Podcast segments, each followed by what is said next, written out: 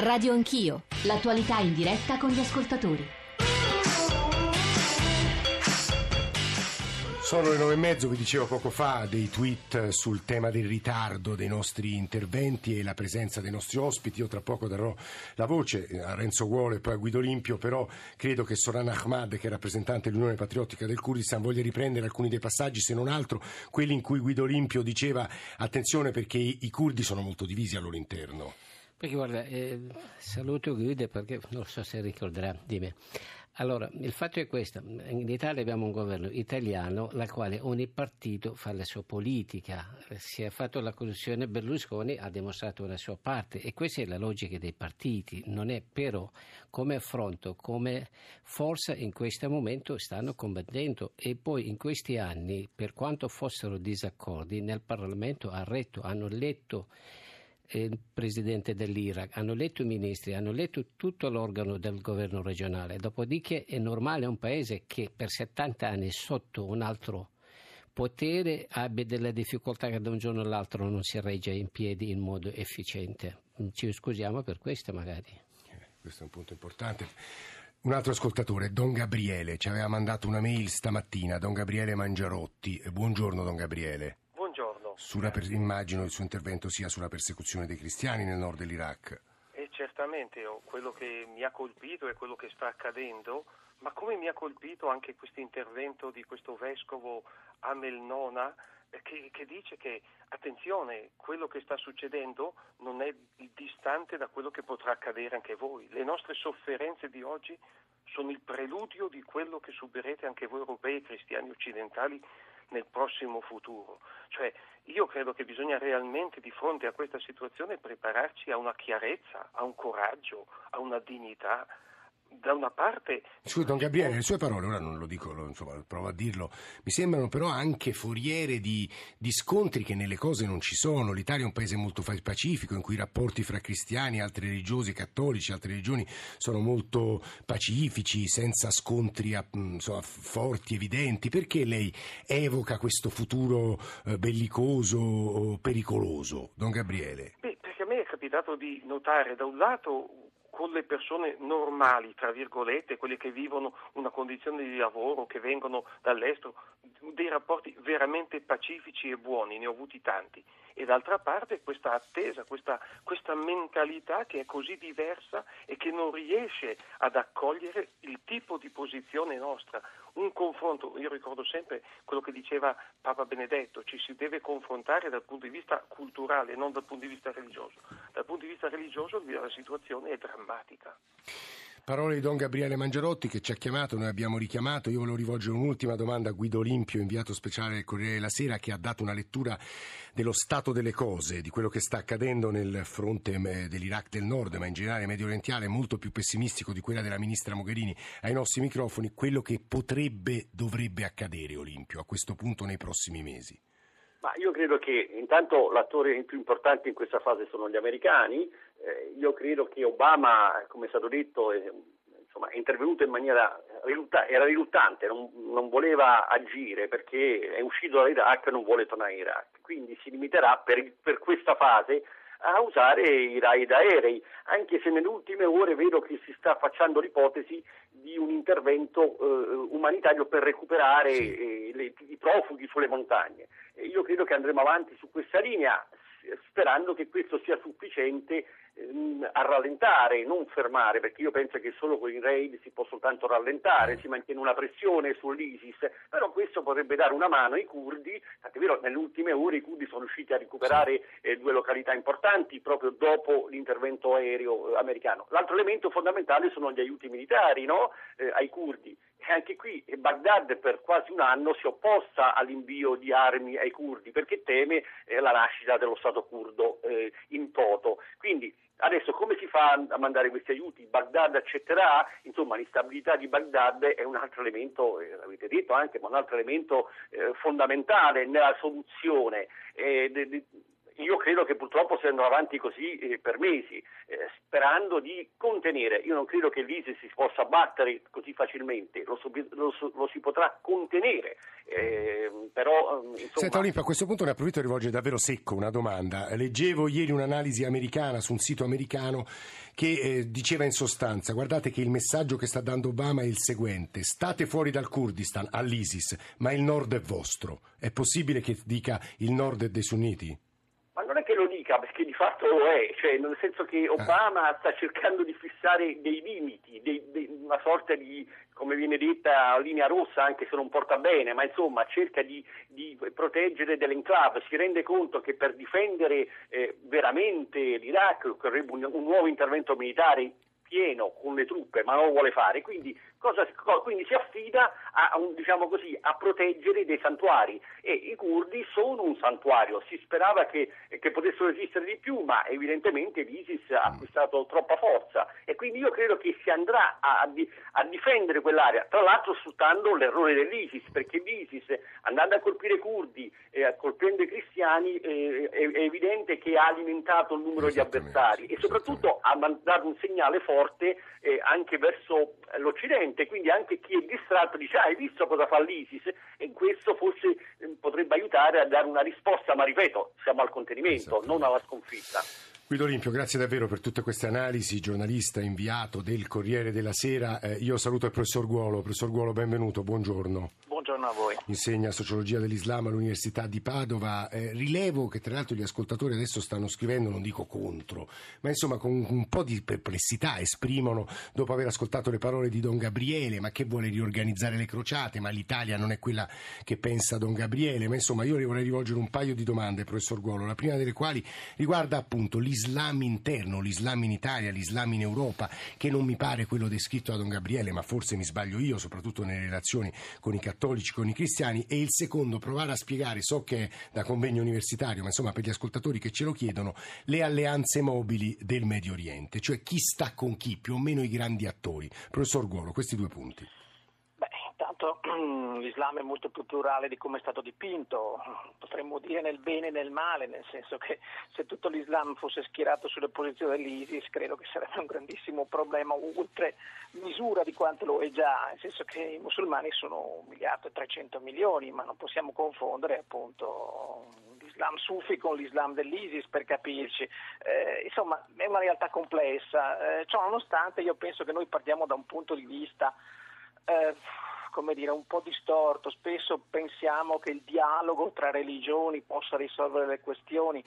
Dialogo tra religioni è uno degli elementi, ma non è determinante. Per capirci, l'atteggiamento che una grossa parte del mondo musulmano, in particolare quello arabo, in quelle martoriate zone ha nei confronti dei cristiani, non è dettato dalle posizioni eh, sul dialogo religioso, nemmeno quando insomma, è frutto di lodevoli incontri come quelli promossi dal Papa eh, sia in passato che, che, che recentemente eh, tra religioni, ma è determinato dall'atteggiamento che i diversi gruppi confessionali hanno nella zona, nel sostegno ai regimi, eh, una commistione praticamente inestricabile tra posizione religiosa e posizione politica. Per capirci, se in Siria i cristiani stanno col regime di Assad, sono identificati automaticamente come nemici da, da, da, dai tradizionalisti e dai fondamentalisti sunniti. Eh, eh, funziona così, eh, al di là del fatto che noi diamo molta enfasi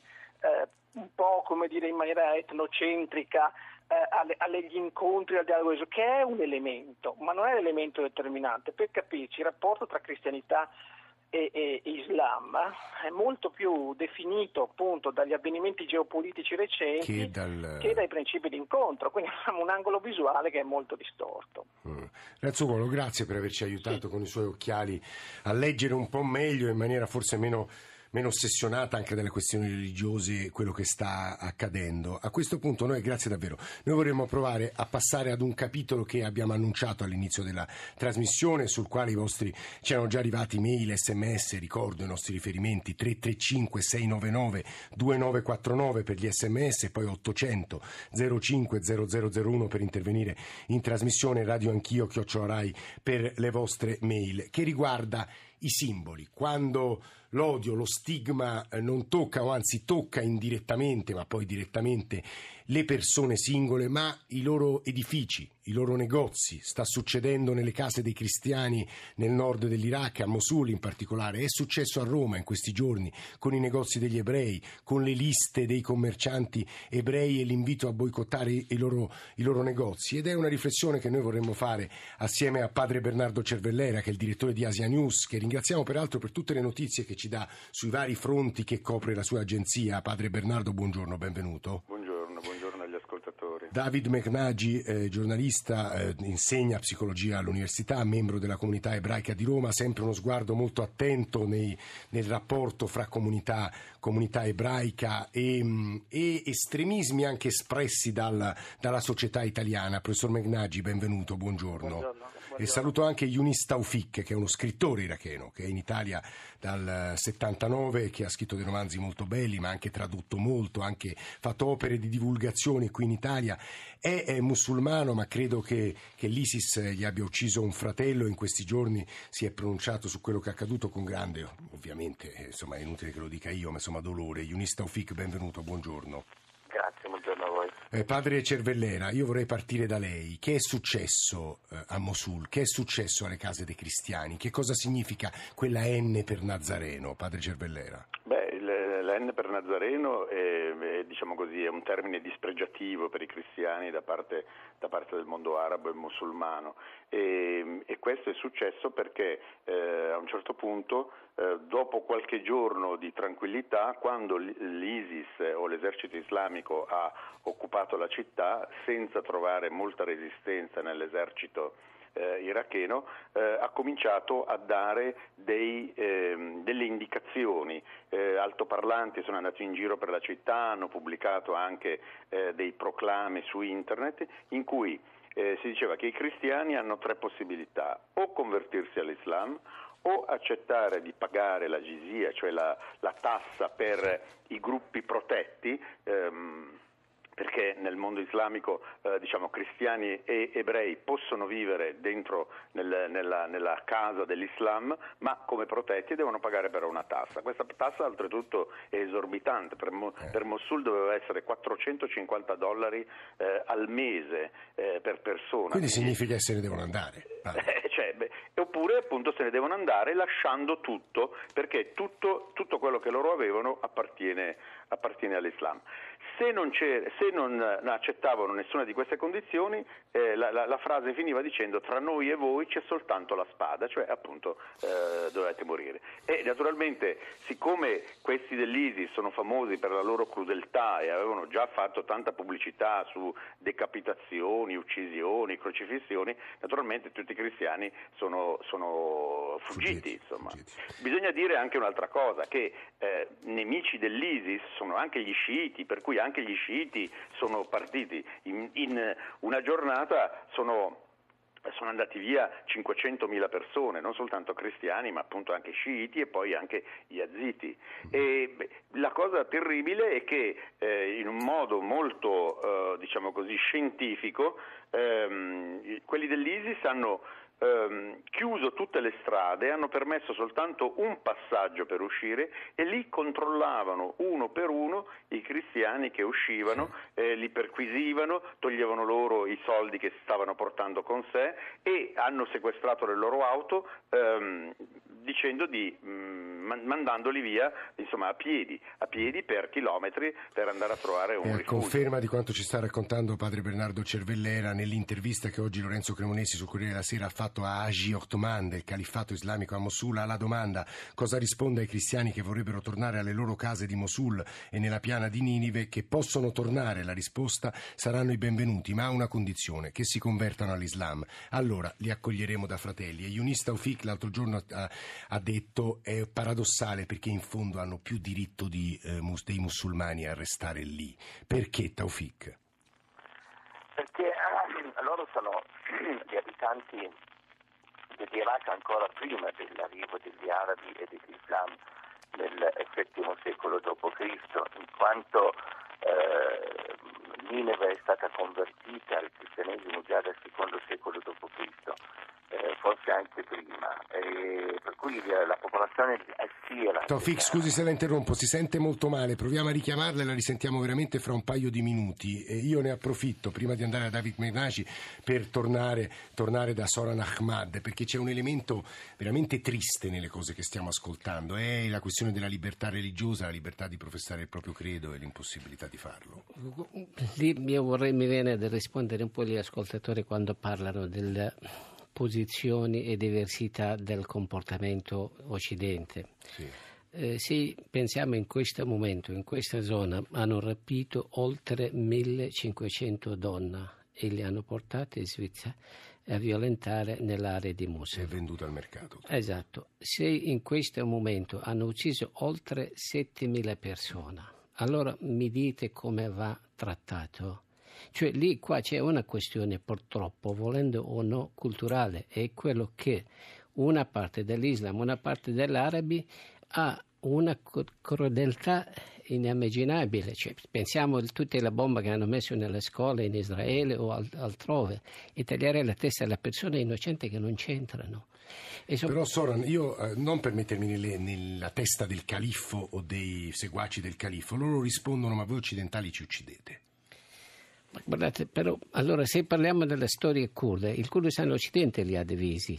Mm. Il solo periodo di Saddam ne ha uccisi oltre 600.000 persone, ma noi in questo momento abbiamo dato ad accoglienza oltre 200.000 arabi. A città di Kirkuk controlliamo noi, in questo momento oltre il 30% è arabe e non abbiamo ucciso nessuno. Qualcuno ci deve dare una risposta culturale a questo. Abbiamo recuperato Yunis Taufik, scrittore, giornalista iracheno. Taufik, scusi se l'ho interrotta, si sentiva poco no, bene. No, prego. Eh, stava dicendo... Stavo dicendo che eh, loro sono i veri abitanti della eh, regione di Nineve in quanto eh, sono di origine eh, siriaca, sira, eh, per cui eh, sono stati, eh, cioè avevano abbracciato il cristianesimo già eh, dal secondo secolo d.C. Gli arabi, mm, l'Islam è arrivato al settimo secolo e dunque loro sono i veri abitanti dell'Iraq, se vogliamo dire. L'Iraq era cristiano ancora prima del, del, dell'avvento dell'Islam e, e, dunque hanno più diritto di noi a stare nella loro terra e a noi eh, il compito morale ed etico di eh, vivere con loro, di proteggerli, di, eh, sono i nostri amici, i nostri compatrioti, sono iracheni. Ecco, Taufik, poi c'è un'altra domanda che le vorrei fare, Taufik tra l'altro è un sunnita di Mosul, però volevo andare da David Megnagi semplicemente con una domanda iniziale. Quando ascoltava padre Cervellera, che raccontava mh, dei cristiani cacciati, fermati, bloccati per quello che sono, immagino che risuonassero in lei ricordi molto amari e profondi, quasi radicati nel, nel vostro popolo, Megnagi. doppiamente radicati, sia per quello che hanno significato durante le persecuzioni naziste in Europa, ma nel caso mio personale, come ebreo fuggito dal mondo arabo, segnare le case degli ebrei è stato fatto regolarmente. A Baghdad nel 1941 c'è stato un colpo di Stato filonazista organizzato da Rashid Ali e immediatamente dopo sono stati assassinati gli ebrei di Baghdad, le cui case furono segnate. Cioè sotto il nazionalismo panarabico eh, è avvenuto un processo che ha comportato la fuga di oltre 800.000 ebrei dal mondo arabo nel più totale silenzio del mondo. Quindi noi, come dire, ci troviamo di fronte a una immane tragedia in questo momento delle minoranze cristiane e alle minoranze zoroastriane alle quali va manifestata la massima solidarietà è un intervento immediato di protezione e io credo che nel vicino Oriente in questo momento la stabilizzazione possa avvenire attraverso un sostegno all'esistenza dello Stato di Israele e alla nascita dello Stato del Kurdistan. Soltanto l'esistenza di un Kurdistan autonomo, indipendente in quella zona, potrà comportare un riequilibrio della situazione a cui assistiamo mm. oggi. Professor Megnagi, vorrei che ascoltassimo tutti assieme l'intervista che Alba Arcuri ha fatto ieri sera eh, ad Armando Calò, che è un eh, negoziante, ha un negozio di abbigliamento a Viale Libia a Roma, perché in questi giorni a Roma sono apparse delle svastiche su alcuni dei negozi degli ebrei, è apparsa anche una sinistra lista dei 50 esercizi commerciali eh, per i quali c'è un invito al boicottaggio. Che effetto le ha fatto vedere il suo nome in questa sorta di lista nera di esercizi commerciali da mettere al bando, da boicottare? È proprio la lista di per sé che è aberrante, la discriminazione, un senso di indignazione chiaramente perché si ritorna indietro di 50 anni, quando le liste avevano un'altra valenza e finivano in altri modi. Non è un bel segnale, insomma. Come l'hanno presa gli altri negozianti? Esterefatti e perplessi. Avviene dopo dieci giorni dove una cosa similare era accaduta a Viappia. Un'altra zona altamente commerciale. commerciale di Roma, esattamente. Il tutto è dovuto al momento che stiamo vivendo, quello che succede in Medio Oriente con la guerra tra Israele e Hamas, che viene raccontata dai vari giornali e giornalisti spesse volte in modo poco equidistante, crea sicuramente disinformazione, c'è chi si fa montare da questi racconti. La firma di questo manifesto è Vita Est Milizia. Avete mai ricevuto altri tipi di avvertimenti? No, non sono informato sui gruppi estremisti. Questo poi diventerà un problema della Digos, degli inquirenti, non è un problema nostro. Fa male non la firma, ma insomma il gesto e quello che c'è scritto. Lei si è fatto un'idea del motivo per cui magari non è stato apposto al ghetto ebraico, che notoriamente è la zona dove vive la più antica comunità romana? È come andare ad attaccare, non lo so, dico, dei manifesti contro i nostri politici a Piazza Colonna, no? un po' più controllata, per cui... Forse hanno avuto paura di farlo. Ma tanti anni fa, quando io ero più giovane e si andava a scuola, c'erano i volantinaggi davanti alle scuole, si faceva alla luce del giorno. Oggi invece c'è un'altra strategia probabilmente. Quello che invece mi ha fatto piacere è la solidarietà di un sacco di persone, del primo cittadino di Roma che si è esposto. Insomma, sono arrivati un po' da tutte le parti messaggi di solidarietà e questo ci rende in parte felici. Era la voce di Armando Calò, ora torniamo da David Megnagi, da Ionista Ofic, da Bernardo Cervellera, sono tutti collegati con noi, ovviamente qui in studio eh, con noi c'è Soran Ahmad, però abbiamo raggiunto Lorenzo Cremonesi, inviato del Corriere della Sera, che ieri in queste ore ci ha raccontato quello che accadeva a Irbil, quello che accadeva agli Yazidi, ai cristiani, che credo in questo momento sia in viaggio. Cremonesi, buongiorno. Sì, la sentiamo. In questo momento dov'è e che cosa ci può raccontare de, di quello che ha visto nelle ultime ore? Dunque, eh, in questo momento mi sto concentrando negli Yazida, sì. degli Yazidi, di, questi, di questa minoranza antica oltre 40 anni, che è considerata nel mondo musulmano come una minoranza pagana, addirittura accusati di essere gli adoratori del, del, del diavolo, ma che in questo momento sono veramente vittime di una sorta di genocidio, di una, di una pulizia etnica metodica messa in atto dalla guerriglia del cosiddetto califfato islamico che si è creato qui nella zona di Mosul, nel nord de, dell'Iraq da oltre un mese e mezzo e che, di cui noi abbiamo un po' poco parlato, ma è una tragedia anche molto peggiore di quella successa ai, ai cristiani nei, nei, negli ultimi tempi. E devo dire, io in, in questo momento sto viaggiando tra Zaco e Davuk, che sono le due città nel nord dell'Iraq dove stanno arrivando in massa questi. È una tragedia enorme, stiamo parlando di decine di migliaia di, di civili, famiglie, donne, bambini che sono in marcia da, da una settimana e che stanno finalmente, alcuni di loro, riuscendo a entrare, a rientrare nelle zone kurde. La grande tragedia, come dire, il cuore del, di questo attacco è eh, questa catena montuosa di Sinjar, che è una zona lunga circa 25 km e alta fino a 1400 metri, dove sono letteralmente scappati a piedi dai loro villaggi. E guardate, io appena sono sotto un ponte qui a Davuk, c'era una famiglia di yazidi arrivata tre giorni fa e mi raccontavano quello che noi abbiamo scritto, però quando te lo raccontano eh sì, in modo di, di, diretto è impressionante, cioè questa presa delle donne. Eh, sembra che questi guerriglieri dello Stato del, del Califato prendano le donne, prendono le donne, qui dicono le prendono, le portano nei loro villaggi, addirittura le porterebbero in, eh, in Siria per, per, i guerriglieri, quindi pro, pro, us, usate, questo è un termine che usano sì. addirittura anche all'UNICEF, cioè all'ONU, schiave sessuali per i. Quanto ci racconta, lo ci sta raccontando, buon lavoro ovviamente a Lorenzo Cremonesi, è la conferma di quello che ci diceva poco fa Soran Ahmad, tra l'altro una popolazione molto pacifica Soran, questo diciamolo gli Yazidi. Eh. Quello purtroppo è così. Purtroppo. Nicola dalla provincia di Como, buongiorno, l'ultimo ascoltatore e poi dare la parola agli ospiti che sono collegati con noi. Nicola, che ci vuole dire? Buongiorno, buongiorno. Eh, volevo fare semplicemente questa riflessione. Mi ha impressionato tantissimo questa azione con cui vengono marchiati, eh, marchiate le case dei, dei cristiani eh, nelle città in questione. E il parallelo che è stato fatto con eh, quello degli ebrei è altrettanto drammatico. C'è una differenza però che da noi, eh, come dire, questa iniziativa mi sembra frutto, parlo dell'Italia ovviamente, di qualche sparuta frangia isolata di poveretti idioti, ideologizzati che agitano fantasmi del passato, comunque da condannare, da combattere. Sì. Lì invece si fa sul serio, cioè c'è, c'è proprio il sangue che scorre, li ammazzano senza pietà, donne e bambini compresi. Eh, la, la mia riflessione è questa. Sì, no, un no. input- Sì, c'è, c'è una differenza di fondo, lei dice, sentiamo David Megnagi che ne pensa. Megnagi, professore. Per fortuna l'Italia è un paese democratico e l'Europa è un paese democratico, ma non è un, ma non è un continente destinato necessariamente a essere sempre democratico. Noi dobbiamo essere vigili. Esistono per esempio in rete già le schedature in massa di tutti gli ebrei in Europa da parte delle organizzazioni panislamiste. In, in Europa torneranno presto probabilmente persone convertite all'islamismo che combattono in Siria e in Iraq e potrebbero domani costituire un problema molto più grave di quanto sia stato quello delle BR e delle organizzazioni terroristiche negli anni 70.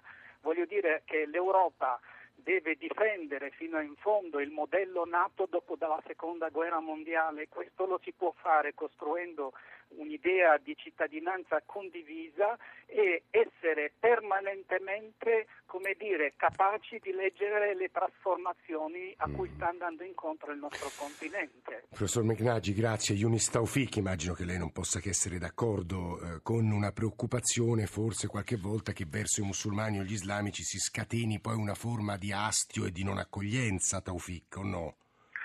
Sì, questo è vero, però non dimentichiamo che lungo la storia i cristiani hanno vissuto benissimo. Io sono- ho vissuto vent'anni a Mosul prima di venire in Italia, i miei professori, io sono venuto qui proprio perché un mio professore cristiano mi aveva aperto gli occhi sulla Divina Commedia di Dante. Sono venuto in Italia per leggere, per studiare l'italiano, poter leggere la Divina Commedia in italiano e la mia laurea è stata su questo argomento, per cui eh, non possiamo mettere tutti nello stesso calderone. Purtroppo oggi c'è questa eh, organizzazioni criminali che non ha nulla a che fare con l'Islam che eh, per motivi eh, personali, per, eh, peraltro porta a questo massacro, ma non è soltanto nei confronti di cristiani, esidi e altre minoranze. Guardi che anche i sunniti di Mosul stanno pagando un caro prezzo Eh, è perché questo. loro viaggiano sull'argomento- sul concetto chi non è con noi è contro di noi, per cui chiunque di Mosul che non fa la bay'a al califfo Abu Bakr al-Baghdadi viene ucciso. È questo che è spaventoso, donne- Taufik, e credo che Bernardo Sì. Cervellera, direttore di Asia News, possa confermarlo. Padre Cervellera. Sono d'accordissimo con il signor Tafik, Eh, cioè bisogna cercare non di dividere l'Iraq in eh, gruppi etnico-religiosi, in stati etnico-religiosi. Questa sarebbe la fine del Medio Oriente, Esattamente. sarebbe il modo di eh, fomentare ancora di più l'inimicizia tra i gruppi. Bisogna invece garantire una convivenza tra questi gruppi. Per questo noi stiamo facendo questa campagna adotta un cristiano di Mosul su Asia News per i- perché i cristiani rimangano in Iraq. Restino lì, questo, quest'ultima Restino frase. lì, Pa- Padre restino Cervellera. lì e possano vivere insieme Eh, questo- questo è il nostro auspicio. La convivenza Padre, tra sì. cristiani e musulmani è la garanzia per la diminuzione del Eh, fondamentalismo. Cervellera, grazie anche a lei. Soran Ahmad, in studio qui, diciamo- 10 secondi, un appello. Eh, Diciamo, parliamo dei fatti concreti. La convivenza non si può, sono cento anni che si dimostra impossibile. C'è un problema di fondo, poi non è vero che è solo questione l'Islam. Già Maometto Eh, È impossibile, eh, lei invocava dice. la guerra. Soran, eh, ci torneremo su questo tema. Soran, lei ritornerà in questo studio. Alba Arcuri, Maria Grazia Putini, Alberto Agnello, Valentina Galli, Ludovico Suppa stamane in regia, Claudio Magnaterra, Emanuele Di Cavio. E grazie per eh, averci ascoltato. L'appuntamento è domattina alle 10, alle 8 e mezzo. Adesso c'è il giro 1 delle 10.